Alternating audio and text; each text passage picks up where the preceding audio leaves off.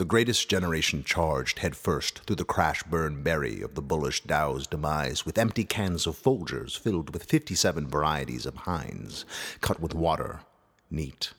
Dabbling in dog food, do it yourself, belt tightening, and bootlegging, alphabet soup kitchens assign appropriate acronyms. Welles goes to the well with FTP power plays, selling Faustus's soul for great Caesar's ghost, sending the Scottish play south to Haiti, proving the pen is mightier than a dagger of the mind. Hoover goddams the masses to WPA mosaics of broken down Diego Rivera's, deliberately delivered to blur the line between fascism and dashing daring do, red Octobers and black Tuesdays between worlds brave and new.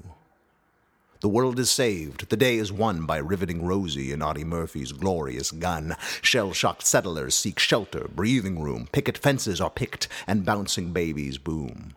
Before long, the jukebox, 6 o'clock, 7 o'clock, 8 o'clock rocks. The presently pinned Sweetwater Kim dons Argyle socks, and the Sultan of Psy sways as she swoons, as Private Presley is drafted to serve our platoons.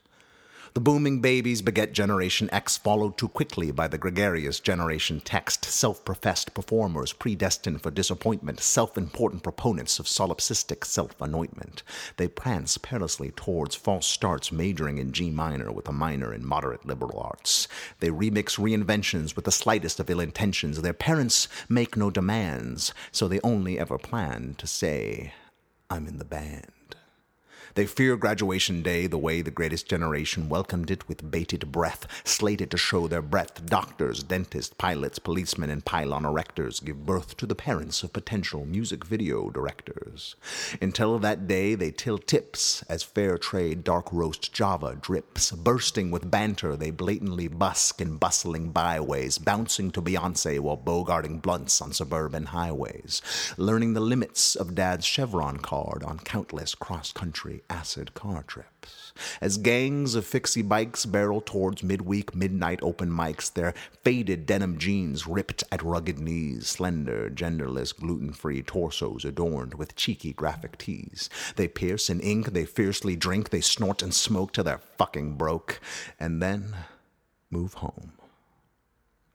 Three generations under one roof, the greatest, the boomers, the thirds, aloof, twenty somethings proving twenty nothings as Great Recession brings Great Depression, cured with SSRIs rather than Oxford tries, until one will rise in father's wool knit ties, while the other defies and Wall Street occupies, until the two lock eyes with a longing that implies mutual envy blended with existential ennui.